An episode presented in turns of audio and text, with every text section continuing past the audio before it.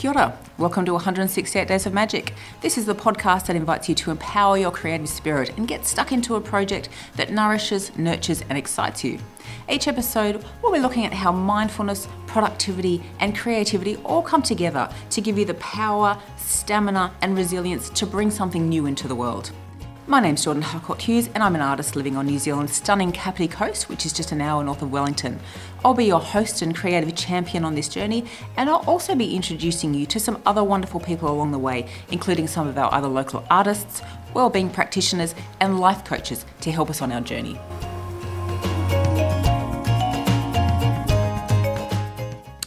Well, welcome back to episode five of the podcast. Great to have you with me again today. Today, we're going to be talking about the characteristics of a project. So, if you're mapping out your project or your side hustle, what are the things that you should be thinking to incorporate? Uh, I'm going to be talking about intuitive creativity. And my podcast chat is with life coach Amy Cook. And finally, I'm going to be talking a little bit about the ideas behind the book that I'm working on. So, if you've listened to previous episodes of the podcast, you'll know that my creative project for this series is illustrations for my second novel. But I also wanted to just start with sharing a few of the ideas behind the novel itself, which are informing my exploration of the illustrations as well. So today I'm just going to take a few quick minutes to talk about how do you know your project is a project. So looking at the key characteristics of a creative project. So not every project is the same, so there's a good chance that yours will vary. You may not have all of these characteristics, but there's a good few things to tick off here if you wanted to think through what you're doing and think about if it actually qualifies as a project. The first one is that a project has a definable purpose or an end result. So you want to have a goal in mind and you want to have something that you actually want to do. So, for example, with mine, my goal is to get some illustrations done for my second novel. The next characteristic that you might want to consider is that every project is unique. It requires doing something different that hasn't been done previously. So it's not about your daily routine, it's not going about life as normal, it's about doing something new and exciting. There are also temporary activities. So a project isn't something that just keeps going on and on and on. It has a start date and a finish date. Uh, and actually, that's what makes it great because it's containable. You can set aside some time, and for the 168 days uh, project or process, it's six months. And it means that you can do as much as you can in that six months and then you can stop. It's a good way to be able to frame it and say, actually, this is just for a, a piece of time. I'm going to dedicate my energy and see what happens. And then at the end of that six months, you can step back and evaluate and say, right, what have I done? What have I achieved? What's the next step after this? So, another characteristic of a project is that it involves unfamiliarity. So, we haven't done it before, so this means we're in new territory. This is exciting, but it also means that we have to be comfortable with a certain amount of uncertainty. Uh, we have to take some risks, we have to play in a new space, and all of these can be both exciting and challenging at the same time. So, another characteristic of a project is objective. So, what do you want to do? What are you looking to achieve? Uh, and you might have one thing or a list of things that you want to get out of your project. Another characteristic of a project is that it probably is going to take a little bit of money, depending on the scale of your project. But it's completely up to you. I always say through the 168 Days of Magic program that you're absolutely in control. You so you can spend $500 or $5. It's really whatever is um, most sensible for you. The one thing I really love, and this is the final thing that I've got to say in terms of a characteristic of a project, is that there is the opportunity for change and transformation. So, the reason that we take on a project is often because we want to move into a new space. We want to make a change. We want, we want something in our life to be better. So, we're going to put the energy into a project which will help make that happen. And that process offers the opportunity for transformation, and that is just an incredibly exciting thing not only does a project change throughout its lifespan, but we change as we do the project. And we change because we're learning new things, we're looking at things like risk, we're putting ourselves in a space of uncertainty. All of these things can have a terrific impact on our sense of self and identity.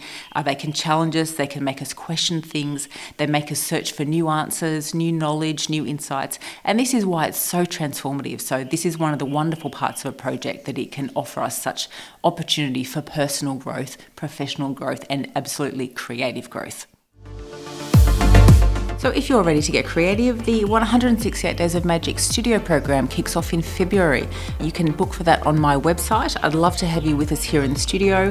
The studio program is a six month journey that combines mindfulness, creativity, and productivity, much like the podcast. The benefit is that you get to come and play in the studio and work on your own creative project or side hustle over a six month period. So, check that out on the website, jordanharcourthughes.com. It would be great to have you here.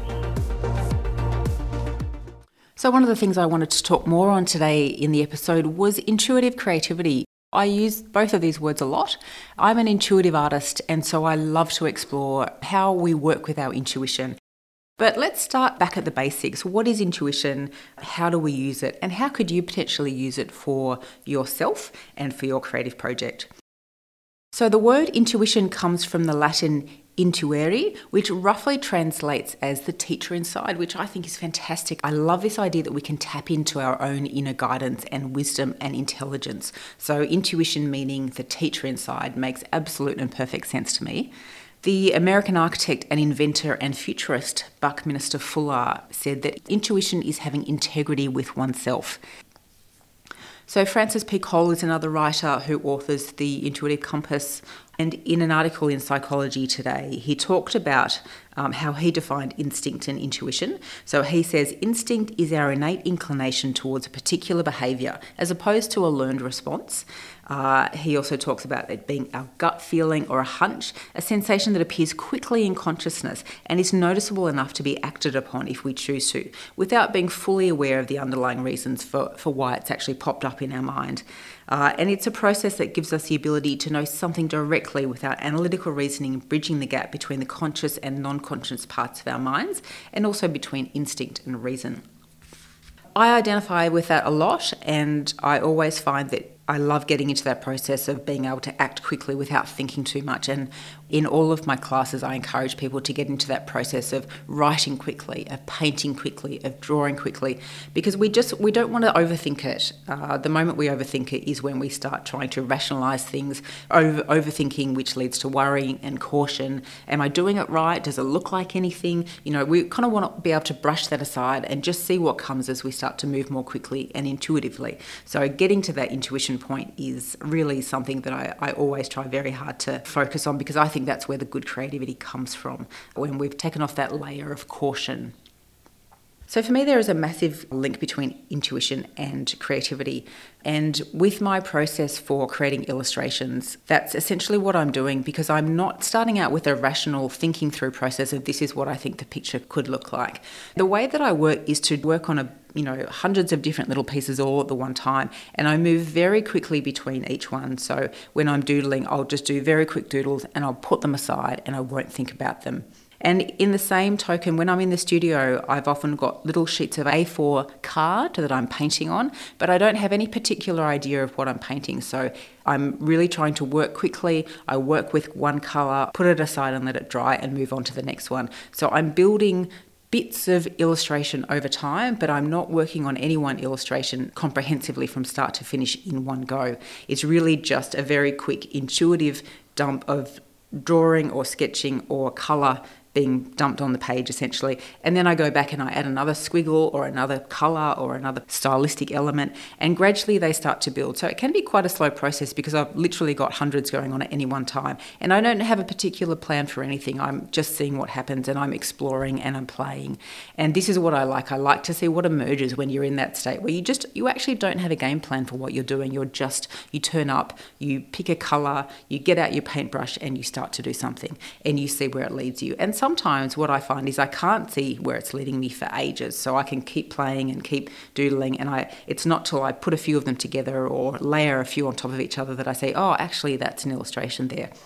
One of the things that I do very occasionally is sit down and see something coming through very clearly without having uh, a plan of it. So, one of the clearest memories I have of this when I was going for a lunchtime walk when I was working in Sydney, and I went to the old Sydney Dance Company, which was on the, on the wharfs overlooking the water, and I just happened to have some paper with me and a pen. I sat down and I started drawing, and I did about 10 sketches, which were actual drawings, and I had no idea that I had them in my head. They literally just came out on the paper. And they are still being used in my reference pieces for the illustrations for this book today, even though that was about six years ago that I actually started doing them, because they're quite unique. They're actually figures. They look like creatures with very long necks and elegant kind of jewelry, big long capes. And it was strange. It was really coming up from some depths that I had no idea what I was drawing, but they have been the foundational inspiration for the races that I'm uh, exploring in my novel. And so I've continued to have those handy and build other pieces of illustration around them. So I'll show you what I mean. Uh, I'll include some uh, links to those first uh, illustrations, which were just really very basic. They're literally just a very light sketch, so it's just a few lines on the page but they've stuck with me and they connect with me, and I've been really interested in exploring them further. Uh, but I guess what I'm coming to is just encouraging you when you're at the beginning of a project to just really feel free to use intuition as a way to just start the process. You don't have to have a game plan for what you do. The beauty of intuition is that you can start to get in, in touch with things that are sitting at a lower level of consciousness, so not not in the logical mindset, but more in the subconscious, more in the dream state, more in the creative place, which it requires a bit of uncovering. So it's like uncovering different layers of yourself and just giving yourself time to just play, to you know, whatever creative project you're doing, it doesn't really matter if it's writing or drawing or illustration or photography or, you know, planning a bigger piece of work. Just letting yourself have some free flowing time to just explore ideas. So I always say when you're at the beginning of that process, just turn up and do some stuff. It doesn't really matter too much as long as you're plugging in, as long as you're letting yourself enjoy and explore the process. Things are going to come up and let yourself open up to those possibilities because that's where the real gems of creativity will start to encourage you and direct you into a space uh, where you may not have ever known that you had some cool stuff in you. And it's it's a wonderful journey. It's really exciting. So that's my tip on intuitive creativity today. So, as part of sharing with you my creative practice and the creative project that I'm working on, I wanted to share with you a few things that I believe. Colour is everything, inspiration is everywhere. Communing with nature should be a daily practice. Walking puts everything into perspective. Art happens when you let it breathe. Spirit will find you anywhere that you're open to it. Teachers arrive in many forms when you open yourself up to learning. And gratitude is free.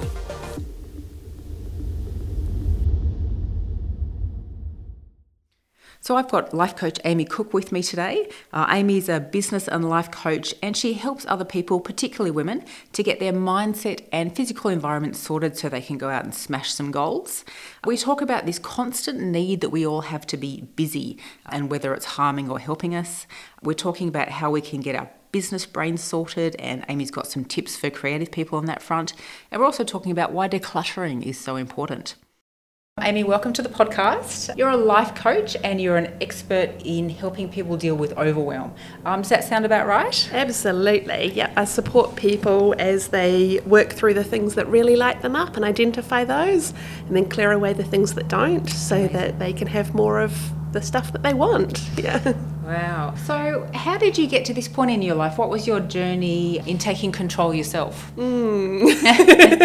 it was a messy one. Yeah. um, I have three young children, so my youngest has just turned five, and it was Christmas 2018 actually, and you just yeah, my life would be unrecognizable wow. now. So yeah, it's quite interesting when I have friends come around that haven't that the friends that you only see every few years that yeah. live out of town and stuff. They're like, "Well, your life is different." Yeah, um, but seriously, we were just it was snowed under. You know, I have um, a childcare centre, so I had 15 staff, um, and that was my business that I was running. I had my three young kids. My husband was a self-employed builder. He actually still is a self-employed builder, and um, we were just doing everything for everyone else and nothing for ourselves.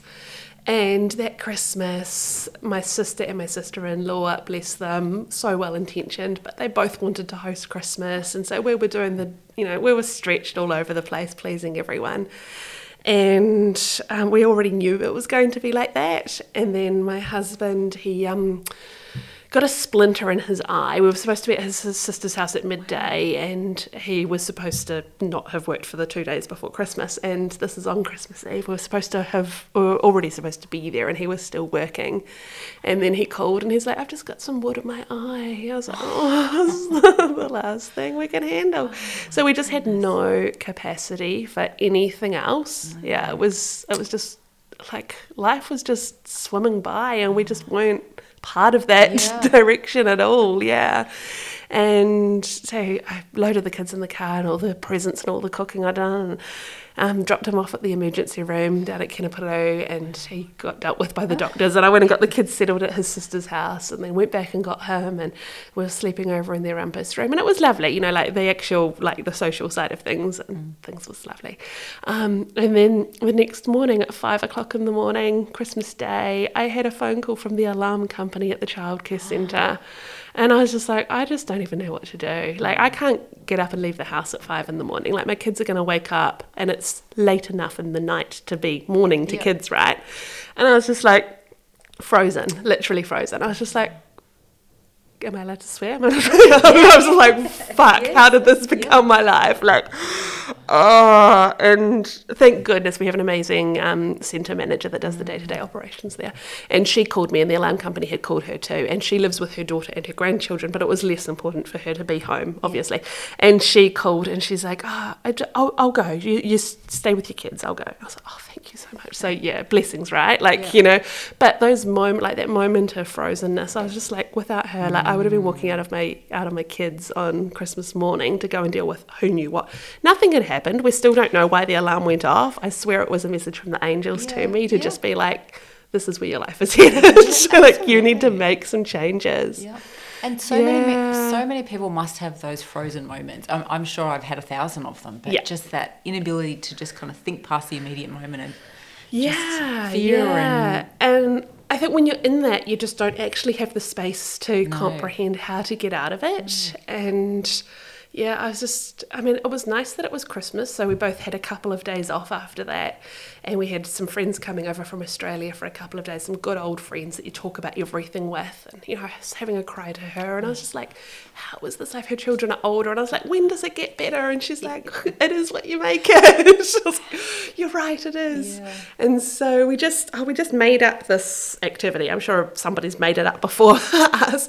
And for the next week, we, me and my husband just both sat on our bed each night individually with a separate bit of paper. And he's dyslexic, so this was quite challenging mm. for him. Mm. And I was like, it doesn't matter what your spelling or your writing looks like, but I just want you to write the five things about today that you wouldn't change because we were at the point where we just wanted to change everything. Yeah. yeah.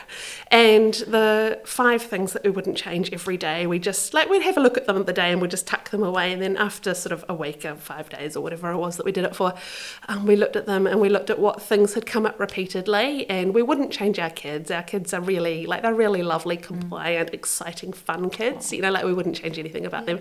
Um, we didn't want to change each other and we didn't want to change our neighborhood. yeah. We wanted to change our house, but not our neighborhood. yeah. Um, and then other things came up, like, oh, I wouldn't have changed that tasty lasagna I had for dinner tonight. You know? um, but yeah, generally, basically, it was like, these are the only things that we want. We want each wow. other, we want our kids, and we want our neighborhood. And other than that, everything else could change for, for a weekend. Yeah. Um, so that was really cool. Yeah. And one of the big things that was holding us back at that time was time restrictions and clutter. So we'd moved house five years before and we still had cardboard boxes in the house that we hadn't unpacked. Yeah, I was just like, oh, I see photos now from that time and just in the background of like the children's, you know, photo birthday parties and stuff. I'm like, and under that sheet in the corner, there's cardboard boxes. Wow. yeah so yeah, it's just like every photo's got like baskets on the side tables overflowing with junk. Yeah. Yep. And so, yeah, the first thing we decided to do was um, we actually subscribed to a meal subscription service to start with, yep. like a, you know, my food bag type thing, whatever it was called back then. Yeah. And um, just to ease that decision making stuff, because we had fallen into a trap of eating a lot of not good food. Yeah. Um, we were like, right, we need to get some nutrition into yeah. us and yeah, obviously into the kids. Yeah.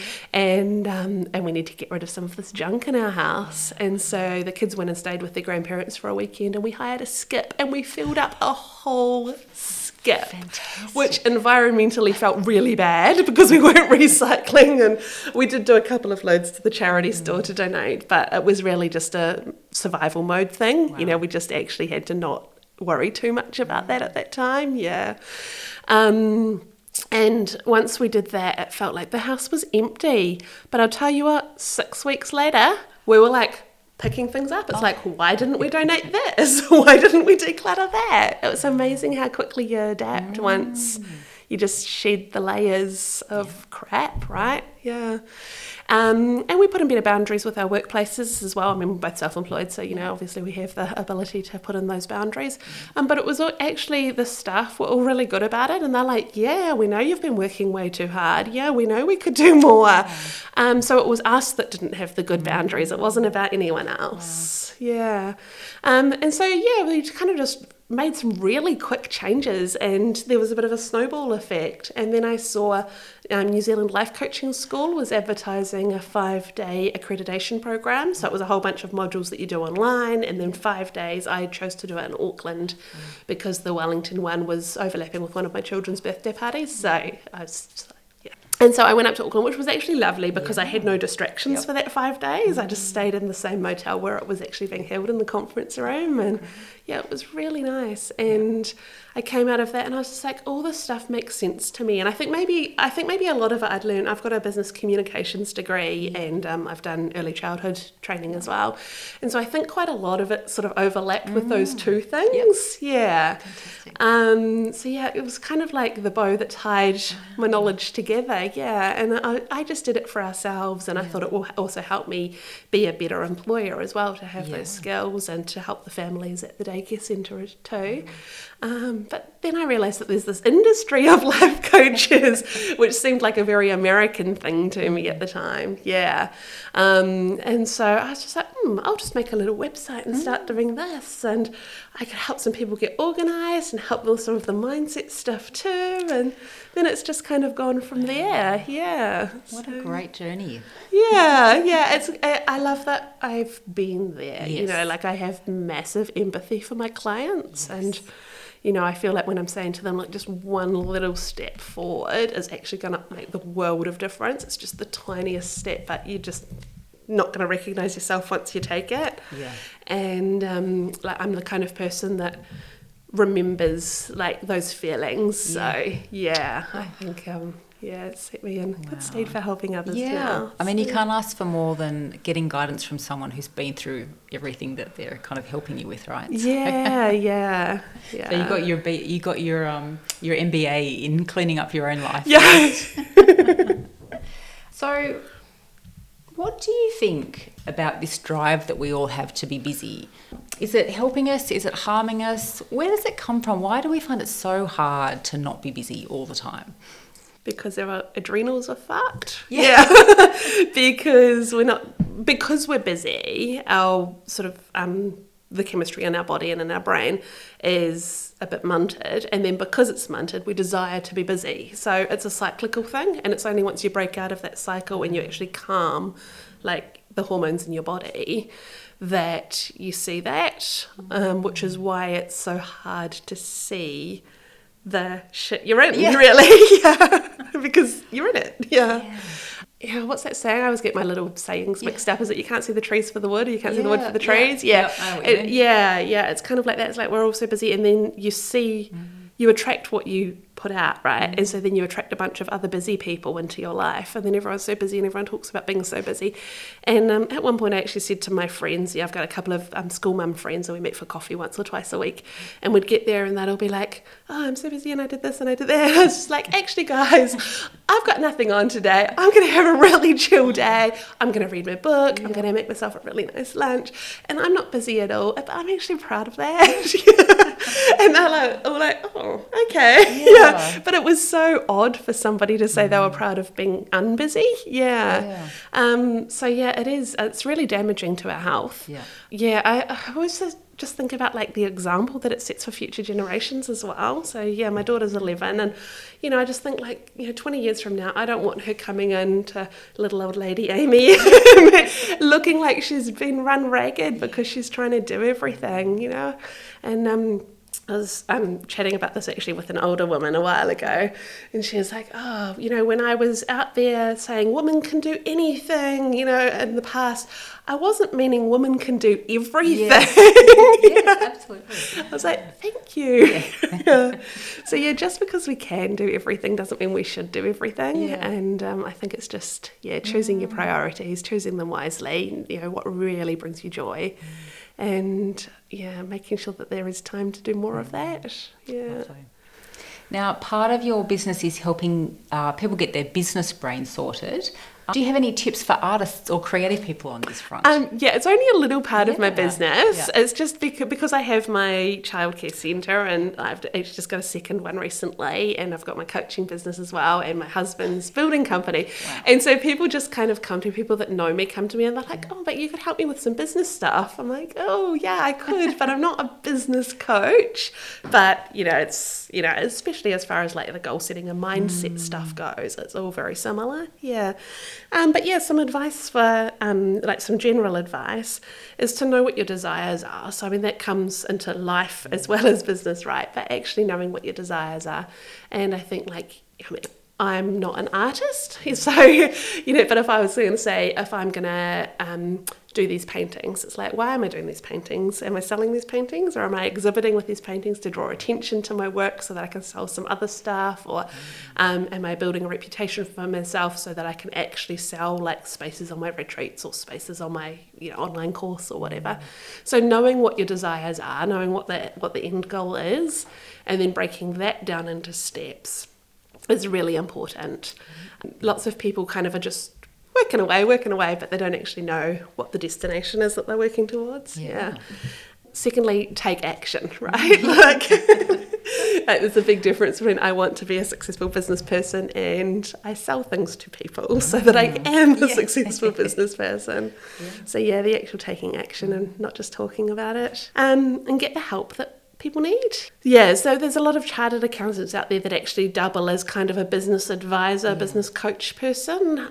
I, I really like Um, that idea of um, once you know what you want to put your energy to, you can get you can outsource the rest of it, right? Yeah, yeah, yeah. And having your good go-to people that Yeah. are actually going to give you your advice, you know, the advice that you need Yeah. at the time. If that's, you know, basically filling in the gaps in your own personal Yeah. knowledge with other Yep. people's gaps. Yeah. Yeah.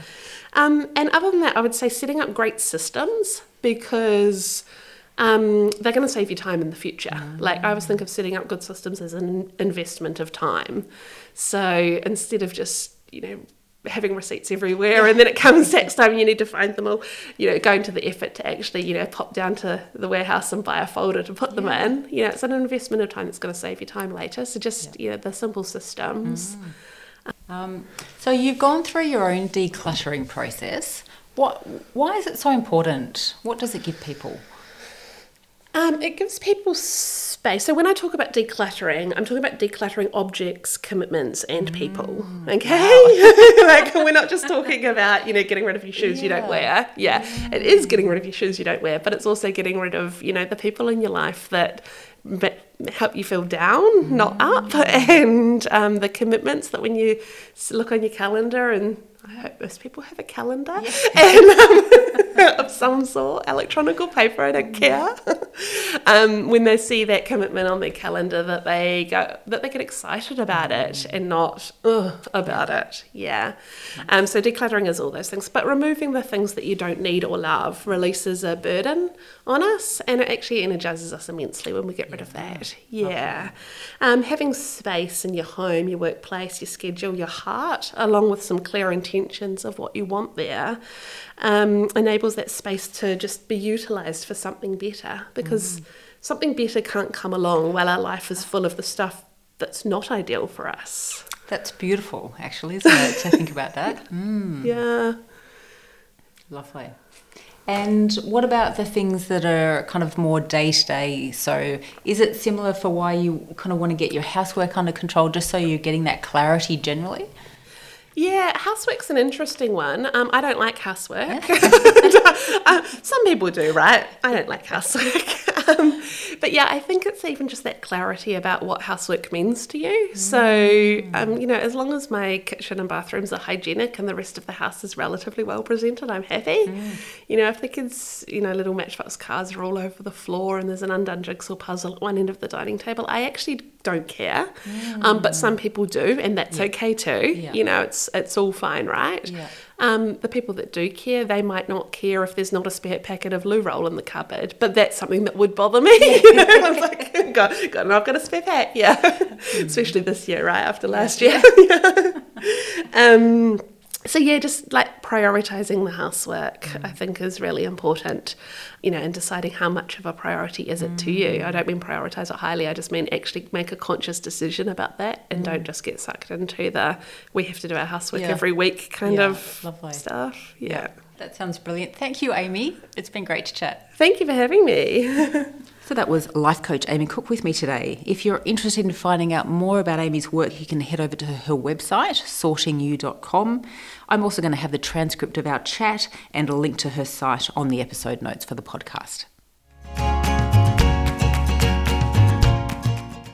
So, my creative project, as I've started talking about, is about illustrating my novel. So, I'm working on my second novel, and it's part of the Batru series. The illustrations are the project that I'm working through as part of my six month creative piece of work, but I thought I'd share a bit about the bigger picture piece and the ideas that I'm interested in exploring. So, I've got a proposition that I want to share with you, which is part of my thinking. So, here it is. Have you ever thought about how amazing it would be if we could commune with all other living creatures? So, not just ourselves, but uh, animals, the ocean, trees, stars, and more ambitiously, with the universe and everything that's in it, including otherworld intelligence. What if we could communicate and commune with all other living creatures You'll notice I say communication and commune. I do think these are two different things. I think communication is the exchange of information, but communing is understanding. It's heartfelt, it's empathetic, and it's about connection with other beings. What if we could have that sense of connection and understanding with other creatures without the without the need for language per se? What if there was a different kind of language that we could feel through our bodies that came up through our our subconscious, through our intuition, and it made its way up into our sensory perception in a different way than we currently perceive language and information. So, this is my idea. What if we could commune and communicate with other kinds of life and other kinds of intelligence that are out there that we currently just can't wrap our heads around how to connect with, how to understand, how to communicate with, and even uh, wrapping our heads around the fact that they're out there, we just don't know how to connect. So, since my 20s, I've been interested in other forms of intelligence that are out there in the universe. I've always had a bit of an issue with the idea of aliens because I think that's a very specific concept. And I think that other forms of intelligence can be far more subtle and can be far more present around us in our sensory environment without there having to be a physical embodied presence of another species, which to me is what aliens conjure up. What if there could be different kinds of intelligence in our environment that come from other places, that come from beyond our understanding of Earth and the existence we live as humans? What if we could perceive those through our body? What if we could perceive them through art? What if there was language, intelligence, and information that was available to us without having to travel anywhere, without having to find new planets, new galaxies? What if that was all here and it was just a matter of shifting our awareness to pick up those signals and using different parts of our body to interpret them?